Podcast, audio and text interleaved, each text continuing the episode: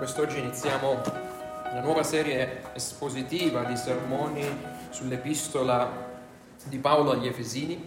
Quest'oggi leggeremo una parte del primo capitolo, dal verso 1 al verso 14. Questa è la beata parola di Dio. Paolo, apostolo di Cristo Gesù, per volontà di Dio, ai santi che sono in Efeso e ai fedeli in Cristo Gesù, Grazia a voi e pace da Dio nostro Padre e dal Signore Gesù Cristo. Benedetto sia il Dio e Padre del nostro Signore Gesù Cristo che ci ha benedetti di ogni benedizione spirituale nei luoghi celesti. In Lui ci ha eletti prima della fondazione del mondo perché fossimo santi e irreprensibili dinanzi a Lui avendoci predestinati nel suo amore a essere adottati per mezzo di Gesù Cristo come suoi figli, secondo il disegno benevolo della sua volontà, all'ode della gloria della sua grazia, che ci ha concessa nel suo amato Figlio. In lui abbiamo la redenzione mediante il suo sangue, il perdono dei peccati secondo le ricchezze della sua grazia che Egli ha riversata abbondantemente su di noi, dandoci ogni sorta di sapienza e di intelligenza, facendoci conoscere il, il mistero della sua volontà, secondo il disegno benevolo che aveva prestabilito dentro di sé per realizzarlo quando i tempi fossero compiuti. Esso consiste nel raccogliere sotto un solo capo, in Cristo, tutte le cose tanto quelle che sono nel cielo quanto quelle che sono sulla terra.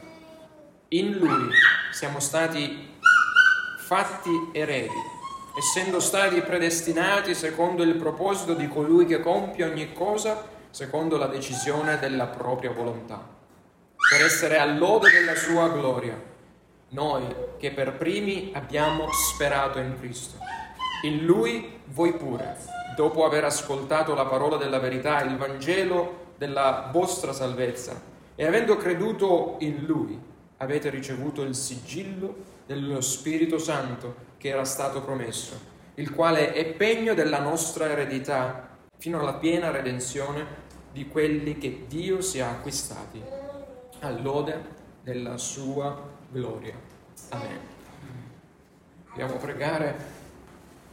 Padre Celeste, ci rivolgiamo a te nel nome glorioso del nostro Signore Gesù Cristo per chiederti ancora in questa mattina che il tuo Santo Spirito possa aprire i nostri cuori, le nostre menti per ricevere la tua parola e il tuo insegnamento. E nel nome di Gesù noi ti preghiamo tutto questo. Amen. Vogliate sedervi. Prima di... Eh, e addentrarci nel sermone vero e proprio, nella eh, riflessione su questi 14, eh, veramente vedremo, ci soffermeremo dal verso 3 al verso 14 questa mattina. Voglio però spendere qualche minuto darvi, dandovi delle informazioni generali su questa epistola che stiamo cominciando a vedere dall'inizio sino alla fine, e Dio piacendo, tutti insieme. Alla soglia della dipartita da questa vita, un buon padre di famiglia non si preoccupa soltanto della successione del suo patrimonio, preparando le sue ultime memorie testamentarie, ma fa qualcosa di molto più oh, profondo sotto il piano affettivo. Pensate a qualcuno che sa che sta per morire. Cos'è che fa? Egli raduna i suoi intimi e condivide con loro raccomandazioni pratiche, incoraggiamenti, esortazioni e anche consolazioni al fine di preparare i cuori dei familiari a procedere nel prossimo futuro senza di lui. Questo è ciò che l'Apostolo Paolo fa nell'Epistola agli Efesini nei giorni della sua, nei giorni della sua prigionia a Roma, mentre lui era a Roma prigioniero e prossimo ormai alla morte. Scrive questa epistola alla chiesa di Efeso.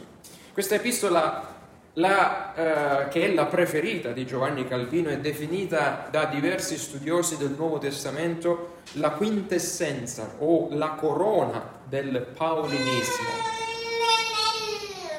o come il compendio più autorevole della fede cristiana. Essa fu scritta verso la fine del ministero di Paolo, intorno, si dice, al 61 d.C., mentre l'apostolo dei gentili era in carcere a Roma. Pensate, egli non si presenta agli Efesini come il prigioniero di Cesare, ma si presenta come il prigioniero di Cristo. Lo, al, lo leggeremo al capitolo 3, al verso 1. Affinché questo, perché questo? Affinché le sue catene e sofferenze contribuissero a incoraggiare i credenti sofferenti per la fede. Lui dice, io sono prigioniero, Cristo mi ha messo qua. Cristo mi ha messo in questa sofferenza affinché io sia di eh, giovamento per le vostre sofferenze.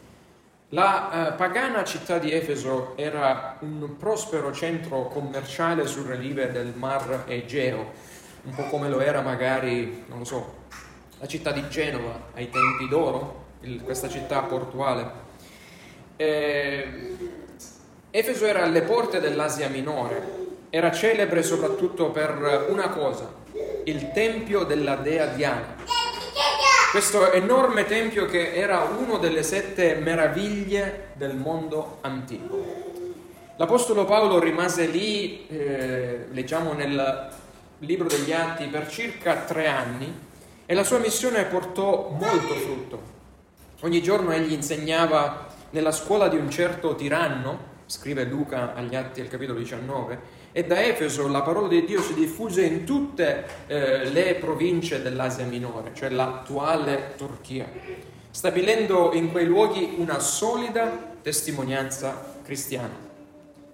Paolo organizzò una chiesa ben fondata su Cristo e sull'insegnamento apostolico e prima di salutare, di salutarli l'ultima volta, di salutare gli anziani della chiesa, li radunò e leggiamo le sue parole nel bellissimo capitolo numero 20 degli atti per dirgli state attenti perché nel momento in cui me ne andrò falsi predicatori, falsi pastori verranno, proteggete le pecore del Signore che sono state affidate a voi anziani. L'epistola enfatizza il ruolo supremo di Dio che concede la salvezza nonostante l'indegnità di noi peccatori. Rimarca la grandezza di Cristo e il fatto che la Chiesa, cioè il suo corpo, occupa un posto importante all'interno della storia redentiva. L'enfasi che la lettera pone, che questa lettera pone sulla Chiesa, è inconfondibile. Questa epistola ci parla della Chiesa più chiaramente di ogni altro scritto paolino ed il suo contenuto è carico di istruzioni che sono altrettanto rilevanti per noi oggi, non solo per gli Efesini allora. Essa affronta una serie di eh, tematiche come la dottrina della salvezza sia dal punto di vista di Dio, quindi dalla sovranità di Dio, ma affronta la salvezza anche dal nostro punto di vista come responsabilità nostra nei confronti del Vangelo che ci viene offerto.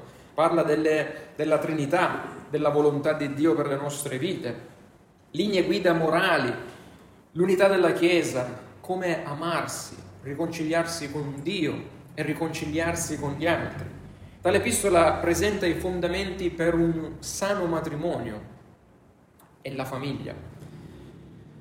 La postura da adottare in quella che è la guerra spirituale che noi abbiamo ogni giorno e molto molto più. In breve questi capitoli, in questi capitoli vi è scritto come la Chiesa deve vivere questo pellegrinaggio terreno. Perciò, fratelli, tra le vostre mani avete uno scritto che non ha plasmato soltanto i credenti del passato, ma vuole, può e deve plasmare anche le vostre vite. Sia come costruzione grammaticale che come contenuto questi sei capitoli possono dividersi in due grandi gruppi. Il primo gruppo nel quale Paolo, o viene definito l'indicativo, nel quale Paolo spiega ciò che Cristo ha fatto per noi dal capitolo 1 al capitolo 3.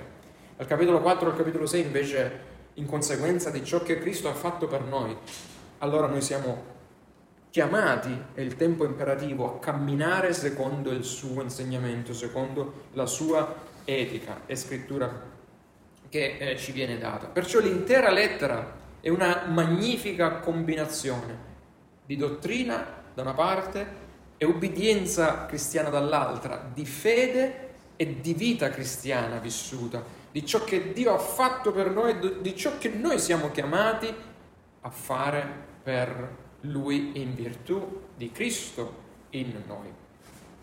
Con i prossimi sermoni faremo assieme una passeggiata attraverso questi sei capitoli e andremo attraverso quattro mh, mm, grandi tematiche. La prima è la nuova vita che Dio ci ha dato in Cristo, dal capitolo 1 al capitolo 2, il verso 10.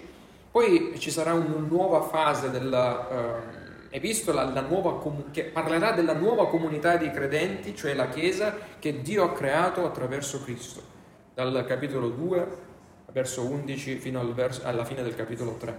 E poi la nuova legge che noi riceviamo in Cristo dal capitolo 4 e le nuove relazioni nel quale Dio ha portato i credenti le troviamo nel capitolo 5 e il capitolo 6. Dopo questa introduzione, spero eh, che non vi siete annoiati, eh, entriamo ora nel merito del nostro testo odierno. Oggi vogliamo guardare a questi versi che decantano il capolavoro della salvezza di Dio.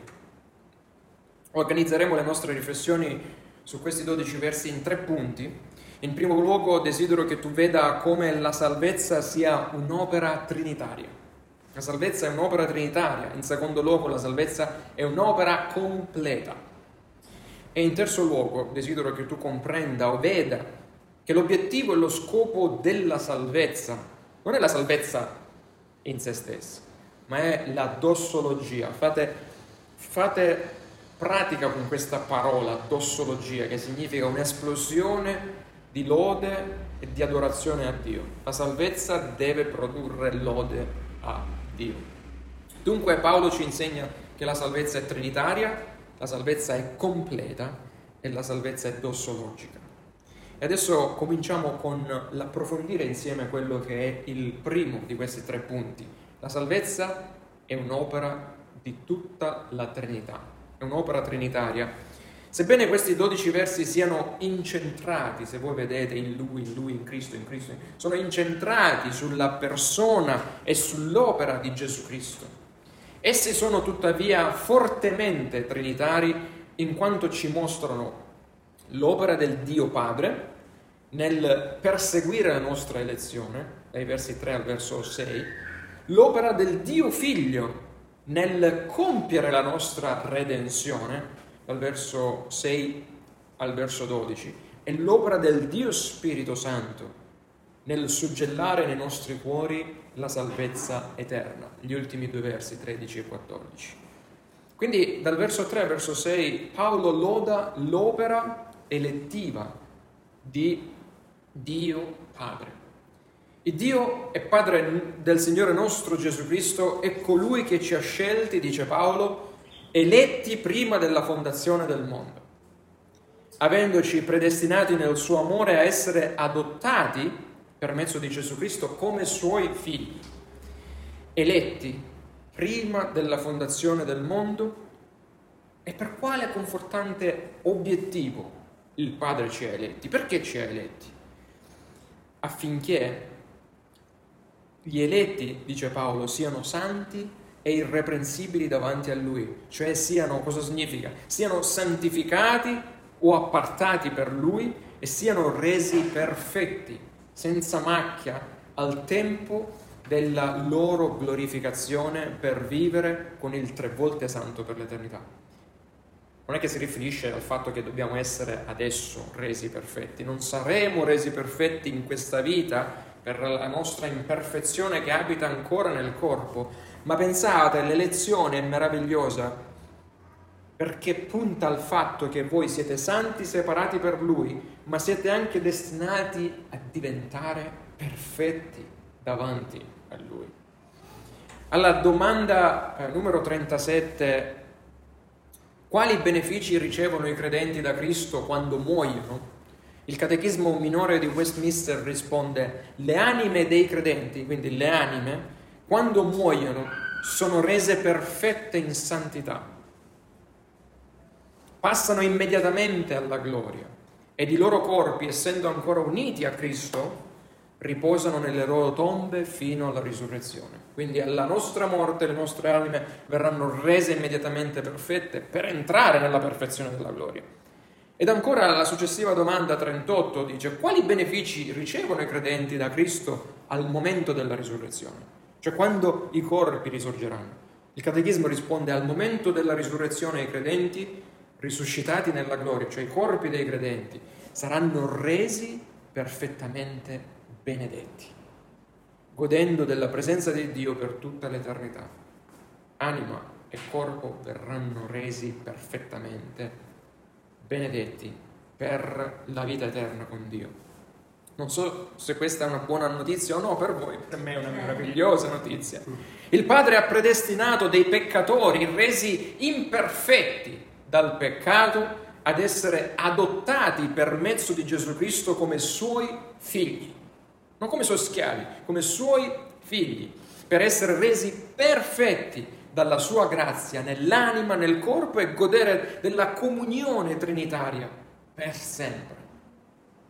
Il Padre non ti ha scelto perché sei una persona meravigliosa adesso. Non so, voi, io non sono una persona meravigliosa e Judith lo sa. Non ti ha scelto perché ha intravisto nell'eternità, da lontano, come alcuni predicano o credono, che saresti stato bravo abbastanza, Dio dall'eternità guardava e diceva, ah, Vincenzo bravo, è stato bravo abbastanza che un giorno mi ha scelto, ha accettato Gesù nel suo cuore come personale salvatore. No, egli ti ha scelto prima che tu fossi nato, creato, perché sapeva che il tuo cuore corrotto, perciò ti ha scelto, perché il tuo cuore corrotto e malvagio non lo avrebbe mai scelto se prima non fosse stato trasformato dal suo amore elettivo. Charles Spurgeon ha concluso Credo nella dottrina dell'elezione perché sono abbastanza certo che se Dio non mi avesse scelto, io non avrei mai potuto sceglierlo. E sono sicuro che Lui scelse me prima che io nascessi, altrimenti non avrebbe mai scelto me dopo. Lui cerca di un po', uh, c'è un po' di ironia in queste parole.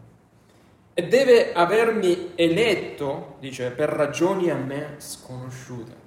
Perché non ho mai potuto trovare in me stesso il perché lui avrebbe dovuto guardarmi con amore speciale. Quindi sono costretto ad accettare questa grande dottrina biblica della elezione e predestinazione. Il Padre ti ha amato e scelto nel Figlio per darti al suo amato figlio. Ti ha amato, ti ha scelto per darti come premio al suo amato figlio, nonostante eri e sei pienamente condannabile per il peccato in te. Ma cos'è che muove Dio a scegliere un peccatore? Perché Dio sceglie dei peccatori a diventare suoi figli? Guarda con me al verso 5, cosa dice Paolo avendoci predestinati nel suo amore secondo il disegno benevolo della sua volontà. È il disegno benevolo della sua volontà che ha portato il Padre a sceglierti sin dall'eternità. La sua è stata una libera e sovrana scelta, non influenzata da, da te.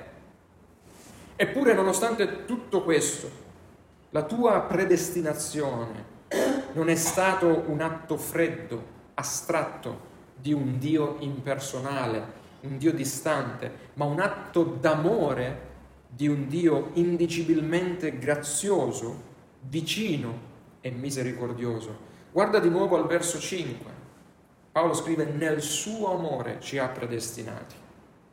E ciò affinché la nostra elezione sia, dice lui, all'ode della gloria della sua grazia. Nel suo amore ci ha predestinati affinché tutta la gloria vada a lui. Dio ha eletto dei nemici, quali noi eravamo, ad essere suoi figli, per ereditare l'intera sua proprietà. Daresti la tua proprietà a un nemico? Scrittureresti, come si dice dalle nostre parti, tutto il tuo avere a un tuo nemico? Egli ha scelto per sé quelli che erano per natura figli d'ira, dice Paolo, e figli della disubbidienza, ottenebrati, suoi nemici, malvagi e peccatori sotto la schiavitù del regno delle tenebre. E pensate, Dio non ha trattato tali figli adottivi come figli di serie B. No, li ha nominati tutti coeredi del suo amato figlio naturale, l'unigenito, per co-governare con lui e con lui essere co-seduti nell'alto dei luoghi celesti, dice Paolo al capitolo 6, verso 2 di questa epistola.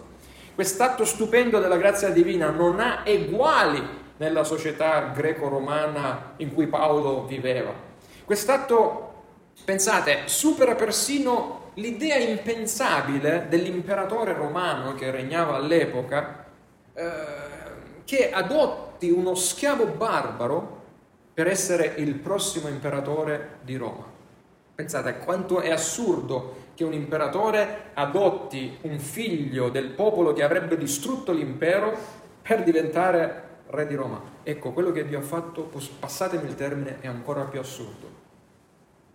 Ha adottato coloro che lo hanno bestemmiato, rinnegato, rigettato, per diventare coeredi, co-governatori con Cristo.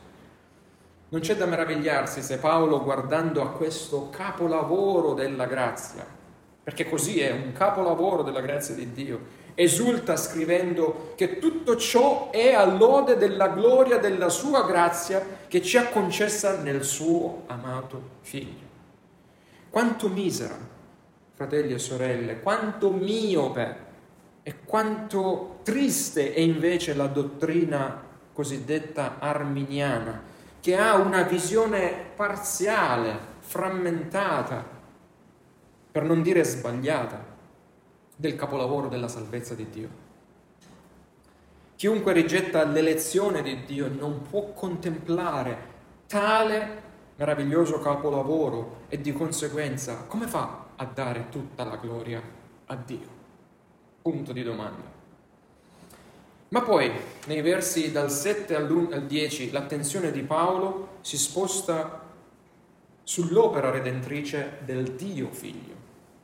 Abbiamo visto l'opera elettiva del Dio Padre, vediamo l'opera redentrice del Dio Figlio, mostrandoci come la salvezza sia cristocentrica, vale a dire che è focalizzata e centrata nella persona e nell'opera del Signore nostro Gesù Cristo e basta.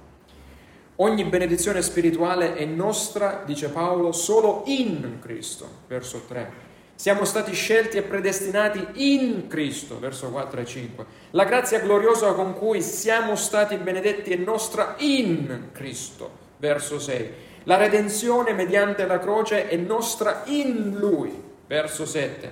Il mistero del proposito eterno di Dio è ora rivelato per essere conosciuto pienamente in Cristo, verso 9. E un giorno tutte le cose redenti saranno riunite insieme sotto un unico capo federale, cioè in Cristo, verso 10. Che inno di lode per Cristo. l'alienazione, cioè il nostro straniamento verso Dio, dove è andato a finire adesso? Definitivamente eh, risolto attraverso Cristo, la nuova via a Dio. Cristo ha risolto il problema tra noi e Dio, come abbiamo visto la volta scorsa, dandoci la nuova via a Dio. La comunione e la conoscenza con Dio che avevamo perso, che fine ha fatto? Restaurate attraverso la verità incarnata, abbiamo visto la volta scorsa. E la morte spirituale nostra, che fine ha fatto? definitivamente inghiottita da Cristo e sostituita con la vita eterna in Cristo. Cristo non è solo il centro, ma è anche la circonferenza della nostra salvezza. Il centro definisce la circonferenza del cerchio. In Cristo è stata fissata l'eredità per gli eletti, cioè tutto ciò che noi abbiamo, che Dio ha dato a Cristo, lo ha dato in noi. Noi speriamo in Cristo, verso 12, siamo sigillati con lo Spirito di Cristo, verso 13. Siamo stati uniti a Cristo nell'eternità dal disegno elettivo di Dio. Siamo stati già dal disegno elettivo di Dio nell'eternità predestinati ad essere uniti a Cristo. Siamo stati uniti a Cristo nel cuore della storia quando siamo, stati, quando siamo stati crocifissi con Cristo sulla rozza croce del Calvario. Da elezione nell'eternità è diventata realtà alla croce, perché noi alla croce siamo stati, stati crocifissi con Cristo. Quando Lui si è sostituito come nostro rappresentante, portando la nostra punizione, i nostri peccati, nel suo santo e giusto immacolato corpo, e dunque inchiodandoli sul, lasciando, sul legno e lasciandoli lì per sempre. Ma siamo stati uniti a Cristo in modo esperienziale, in modo vitale, in modo certo, quando abbiamo udito e abbiamo creduto nel Vangelo e lo Spirito Santo ci ha vivificati innestandoci in Cristo e mettendoci nella sua Chiesa.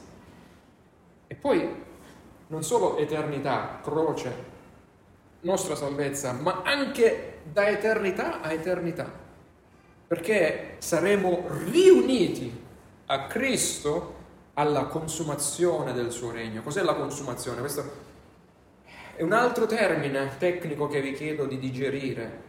Il regno di Dio è stato inaugurato, giusto? Con la sua morte. C'è un regno di Dio ma non è ancora consumato. Consumato significa quando effettivamente diventerà reale per tutti. Faccio sempre il paragone, non, riesco a trovarne delle altre, ma seguitemi. Un tempo, adesso non lo so più, quando il sindaco veniva eletto, il vecchio sindaco rimaneva ancora per qualche giorno lì e poi si insediava il nuovo sindaco, no? E il nuovo sindaco prendeva possesso dell'ufficio. A grandi linee. Cristo è già eletto, re di tutto e su tutto, già regna, ma si deve reinsediare nei nuovi cieli e nuova terra. Ecco, quando tutto sarà consumato, tutto sarà suo, riconosciuto suo. Questa è la consumazione del suo regno. È già inaugurato, ha già vinto, ma ancora deve prendere pieno possesso di tutto. Quindi, consumazione del suo regno, ossia sua, che verrà questa consumazione nella sua seconda venuta, quando nella pienezza dei tempi, nella fine degli ultimi tempi, i tempi che stiamo vivendo, saremo pienamente glorificati e godremo per sempre della comunione ininterrotta con Dio. Quando questa visione della gloriosa salvezza che Paolo ci pone davanti è compresa, quando tutto questo meraviglioso piano è compreso da noi e si radica nei nostri cuori, tutta la nostra vita è inevitabilmente, radicalmente riorientata, riconfigurata intorno a Cristo. Se comprendiamo cosa Cristo, cosa Dio ha fatto nella sua Trinità, nella Trinità ha fatto, Tutta la nostra vita si riorienta con il centro nostro Gesù Cristo e non più intorno a noi stessi. Non sei più tu il centro della tua vita, ma Cristo diviene il centro stabile della tua vita. Cristo diviene, come dice Paolo, tutto in tutti. Colossesi capitolo 3. Il principio e la fine, l'alfa e l'omega, il centro e la circonferenza nella quale tu vivi, dice Paolo, ti muovi e sei. Paolo vuole che come credenti noi saturiamo la nostra visione del capolavoro della salvezza, vedendo in essa la maestosità della persona e dell'opera di Cristo, davanti al quale spettacolo i nostri cuori dovrebbero continuamente sciogliersi nello stupore, nell'amore di Dio, per l'amore verso Dio, elevando e decantando del continuo le lodi a Lui. E poi dal verso 11 al 14 Paolo ci parla dell'opera suggellante dello Spirito di Dio. Opera che non si esaurisce, nel momento della nostra conversione, con la rigenerazione dei nostri cuori, ma continua, l'opera dello Spirito in noi continua lungo tutta la nostra vita terrena, creando in noi il frutto di una visibile appartenenza a Cristo, di una visibile santificazione. Abbiamo visto tempo fa eh, predicando su Giovanni 15, il frutto della vita. Paolo, riflettendo dapprima sulla propria conversione, ai versi 11 e 12, Paolo sta parlando della sua conversione, e poi sulla conversione degli Efesini, ai versi 13 e 14, afferma che tutta l'esperienza della conversione cristiana, ossia della nostra unione con Cristo, essere convertiti, essere salvati significa essere uniti a Cristo, e i teologi hanno una serie di um, passaggi logici che definiscono questa unione ve li ripeto, magari li avete, sicuramente li avete già sentiti. Quindi l'unione in Cristo è fatta dalla predestinazione, l'elezione, la chiamata efficace che ci viene rivolta col Vangelo, la rigenerazione che abbiamo per opera dello Spirito, la fede e il pentimento che genera Cristo in noi, lo Spirito di Cristo in noi, la giustificazione quando veniamo dichiarati giusti, la nostra adozione quando veniamo adottati, eh, essere figli di, di Dio, la santificazione, la perseveranza e la glorificazione finale sono tutte degli aspetti della salvezza che parlano della nostra unione indelebile e inscindibile con Cristo. Allora, questa unione è coronata dall'opera del suggellamento. Siamo sigillati dallo Spirito Santo che applica i benefici dell'opera redentrice di Cristo e al tempo stesso è la grazia della nostra certa ed eterna eredità celeste. Siete sigillati, state tranquilli che passerete attraverso tutti questi steps, aspetti della salvezza. Oltre ad essere un'opera trinitaria, la salvezza è un'opera completa, i prossimi due punti saranno più brevi. La salvezza è un'opera completa. Completa nel senso che riguarda sia l'uomo peccatore, sia la creazione di Dio. La salvezza del peccatore è decisa nell'eternità, poi irrompe nell'era temporale al Calvario, diventando per noi, come abbiamo visto, realtà inaugurata al momento della nostra conversione, quando diviene realtà per noi la salvezza, per poi essere completamente consumata, completamente completata questa salvezza alla fine dell'età presente, quando anche il nostro corpo sarà risuscitato ed entrerà nella gloria. Questi nostri corpi stanchi e malati verranno risuscitati glorificati senza più dolori. Alleluia. La nostra salvezza è già iniziata, inaugurata, ma non ancora del tutto compiuta, non ancora del tutto consumata. Ricordatevi, c'è anche il corpo da glorificare ancora. Noi abbiamo lo Spirito Santo come caparra di un acquisto già certo avvenuto e mediante il quale Spirito in noi gridiamo Abba, Padre.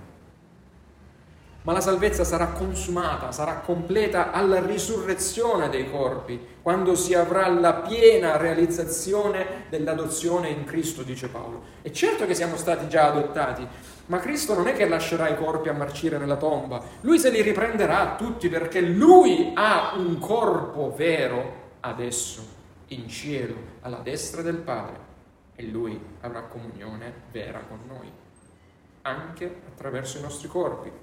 Ma attenzione, l'opera di salvezza non mira a salvare l'eletto soltanto. L'opera, il meraviglioso capolavoro di Dio non mira a salvare solo il peccatore, ma Dio ha già decretato anche la salvezza della creazione. Perché? Paolo scrive ai versi 9 e 10 che Dio, dandoci ogni sorta di sapienza e di intelligenza, ci ha fatto conoscere il mistero della sua volontà, il mistero della sua volontà, secondo il disegno benevolo che aveva prestabilito dentro di sé, nell'eternità, durante il patto di redenzione non so se ve lo ricordate, il primo patto fatto tra Dio Padre, Dio Figlio e Dio Spirito, per realizzarlo quando i tempi fossero compiuti. Esso consiste nel raccogliere sotto un solo capo, dice Paolo, raccogliere sotto un solo capo in Cristo tutte le cose, sia gli eletti che il creato. tanto dice quelle che sono nel cielo quanto quelle che sono sulla terra. L'attuale miserabile condizione della creazione non è, non sarà quella finale. Vedete come la, la creazione è distrutta dal peccato dell'uomo. Essa soffre ancora nel suo deturpato e decaduto stato, aspettando la completa, dice Paolo manifest- all'Epistola ai Romani, la completa manifestazione di tutti gli eletti di Dio nella loro nuova natura in Cristo. Cioè la creazione sta aspettando che tutti gli eletti siano salvati, per poi essere rigenerata anche la creazione stessa. La creazione è ora come una madre che geme durante le doglie di parto. La creazione ha un destino pianificato da Dio e geme come una partoriente, desiderando ardentemente di vedere anche la sua restaurazione realizzata o consumata. Se la caduta ha portato il caos alla seconda venuta di Cristo, tutte le cose saranno riunite nuovamente sotto un unico capo federale, Cristo il Signore. Tanto le cose terrestri redente quanto gli angeli rimasti fedeli in cielo saranno tutti raccolti in Cristo. Verrà infatti un giorno in cui il peccato scomparirà dalla creazione rinnovata, quando essa stessa sarà finalmente liberata dal suo attuale stato di corruzione e decadimento, dice Paolo al capitolo 8. Isaia profetizzò questo al capitolo 11, dicendo il lupo abiterà con l'agnello, il leopardo si, sdra- si sdraierà accanto al capretto, il vitello, il leoncello, il bestiame ingrassato staranno insieme, un bambino li condurrà, la vacca pascolerà con l'orsa, i loro piccoli si sdraieranno insieme al leone e mangerà il foraggio come il bue, il lattante giocherà sul nido della vipera e il bambino divezzato stenderà la mano nella buca del serpente. Non si farà né male né danno su tutto il mio monte santo, perché la conoscenza del Signore riempirà la terra, come le acque coprono il fondo del mare.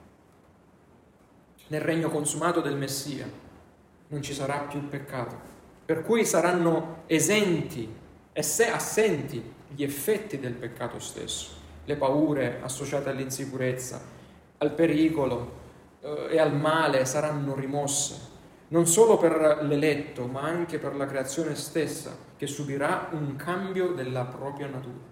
La ricreazione sarà ricreata, nuovi cieli e nuova terra. Quella concepita dal Padre, quella provveduta dal Figlio e applicata dallo Spirito è una salvezza integrale, è una salvezza completa che restaurerà e riunirà tutte le cose, dice Paolo, in Cristo. Abbiamo dunque visto la salvezza che è trinitaria, che è completa, concludiamo con la salvezza che ha un fine dossologico. Questa è l'altra parola che vi ho chiesto di memorizzare. Perché Dio fa tutto ciò quel che fa? Perché Dio fa, fa tutto questo? Perché ha inventato, ha creato questo meraviglioso capolavoro di salvezza? Qual è il fine di questo capolavoro realizzato da Dio? Per la salvezza dei peccatori. Contemplare la sua salvezza deve renderci tutti degli adoratori. Dio fa tutto quello che fa per la lode del suo santo nome. L'obiettivo di Dio è la gloria di Dio. Dio salva un popolo affinché il popolo gli renda lode perenne. La nostra salvezza non è il fine ultimo, non è che Dio si è inventato tutto questo per, solo per salvare noi e basta. No, Anzi, la nostra salvezza è il mezzo per un fine più grande, un fine appunto dossologico. La comprensione di una tale salvezza trinitaria non può non sfociare in una vita che celebra, loda e glorifica il Dio uno e trino. Paolo è così esaltato dallo spettacolo della salvezza che dal verso 3, pensate, dal verso 3, mettete il vostro dito, dal verso 3 al verso 14 compone in greco un'unica lunga e complessa frase che egli scrive di getto, senza punti, senza... come una palla di neve che rotola giù dalla collina e che aumenta di volume durante la sua discesa. Cioè è così esaltato nel dichiarare questa salvezza gloriosa che lui scrive di getto queste parole. Comincia con benedetto sia il Dio Padre del nostro Signore Gesù Cristo al verso 3 per poi soffermarsi e dichiarare per ben tre volte la lode e la gloria della sua grazia. versi 6, 12 e 14. La comprensione e contemplazione di un tale glorioso panorama redentivo spinge Paolo ad esplorare, ad esplodere in una genuina lode e per la generosa grazia di Dio elargita sui peccatori. Egli benedice il Padre quale sorgente e origine di ogni benedizione spirituale per la sua redenzione eternamente pianificata e graziosamente eseguita a favore dei suoi eletti nel suo Figlio e suggellata tramite il suo Spirito nella vita degli eletti, quale pegno e garanzia di assoluta certezza della vita eterna. Fratello, sorella, mentre cammini, mentre esamini, mentre comprendi e ricevi l'illuminazione su tutto ciò che Dio ha deciso, eseguito e applicato per assicurarti la tua salvezza, non dovresti forse anche tu esplodere di gioia al pari di Paolo? Non dovresti anche tu, come Paolo, mettere da parte le tue sofferenze, le tue vicissitudini, le tue problematiche, le tue ansie e lodare Dio davanti a questo spettacolo meraviglioso del piano di salvezza, perderti nella contemplazione di questo capolavoro di Dio. Facci caso, quando è stata l'ultima volta che hai guardato alla tua vita e ti sei emozionato, emozionata nel contemplare la salvezza donatati? Quando? Proprio perché sei stato fatto partecipe di una sì tale salvezza sei chiamato a lodare Dio non solo durante il servizio domenicale quando siamo tutti qui, ma anche durante tutta la settimana e in ogni circostanza in cui tu ti venga a trovare, sia essa bella o brutta, gioiosa o dolorosa. Eh, siamo tutti chiamati, come dice Paolo, a fare tutto alla gloria di Dio, a dare gloria a Lui con le nostre azioni, i nostri pensieri, le nostre relazioni. E quando abbiamo questo modo di fare e di pensare, magari anche noi poi penseremo come Paolo, poiché io ho imparato ad accontentarmi, dice lui, dello stato in cui mi trovo, perché lui ha contemplato che la sua vita è incastonata in questo meraviglioso piano di salvezza. E quale gioia più grande che nemmeno l'oro di tutto questo mondo può dare. L'istante che mi sono affacciato sul fronte meridionale, sulla parte meridionale del Grand Canyon in Arizona, questo fu nel uh, eh, 2019, subito prima del, dell'avvento uh, purtroppo del Covid, ho provato una, una profonda commozione, difficile da spiegare, quando mi sono trovato davanti a questo panorama mozzafiato del Grand Canyon i miei occhi non riuscivano ad abbracciare l'interezza eh, di tutto questo panorama, non riuscivo, ero troppo limitato. Cercavo uh, di contemplarlo no? uh, tutti insieme, ma era impossibile. Ogni settore su cui mi soffermavo era un wow per vedere l'opera di Dio in questa natura. Avrei voluto che i miei occhi fossero stati una fotocamera con un grandangolo enorme che potesse catturare ogni dettaglio di, di questo meraviglioso mm, panorama, spettacolo unico, da poter guardare e riguardare nel futuro e magari mostrare ad altri. Purtroppo però non avevo questo grandangolo, purtroppo però anche i nostri occhi non riescono a cogliere le meraviglie profonde di Dio e il tempo passa la memoria dimentica, i dettagli svaniscono e ciò che adesso è rimasto nei miei ricordi sono solo dei frammenti sfocati di quella che è una delle sette meraviglie naturali del mondo. Lo so che il paragone non regge, perché vi sto dicendo questo? Ma ciò che Paolo vuol farci contemplare con questi dodici versi è lo splendido capolavoro della grazia redentrice di Dio, lo spettacolo di salvezza trinitaria che va in scena da eternità, abbiamo visto, dall'elezione a eternità, alla, nostra, eh, alla sua completa consumazione, al ritorno di Cristo. Irrompendo nella storia dell'uomo attraverso una umile mangiatoia, questo meraviglioso piano di salvezza è diventato terreno nel tempo attraverso una umile mangiatoia, una rozza croce, affinché la tua miserabile vita possa rivivere e contemplare tale meraviglia. Paolo ha contemplato questo capolavoro completo e lo ha riassunto in questi versi per gli Efesini, ma anche per voi, anche per noi. Questi versi sono ora come un poster sviluppato che non può essere ignorato, dimenticato dal credente, non deve. Questi indelebili versi sono lì, sempre alla nostra portata, affinché anche noi possiamo commuoverci con Paolo di fronte a tale splendore, venendo catturati, vinti e affascinati dalla gloriosa grandezza del piano divino di salvezza.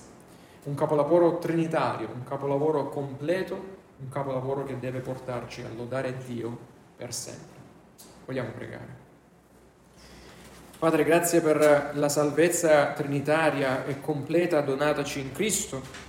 Perdonaci per il fatto che presi dalle distrazioni quotidiane che questo mondo ci offre, noi spesso distogliamo lo sguardo dalla tua meravigliosa opera redentrice. Aiutaci per favore a contemplare per il resto dei nostri giorni il capolavoro del tuo piano redentivo offertoci e usa questi versi per alimentare la lode nei nostri cuori, affinché possiamo adorarti non solo tramite le nostre labbra, ma che al pari di Paolo anche noi possiamo porre sull'altare tutta la nostra vita e che essa sia un sacrificio di lode perenne per te. Tutto questo, Padre, te lo chiediamo nel nome di Gesù e per l'aiuto del tuo Santo Spirito. Amen.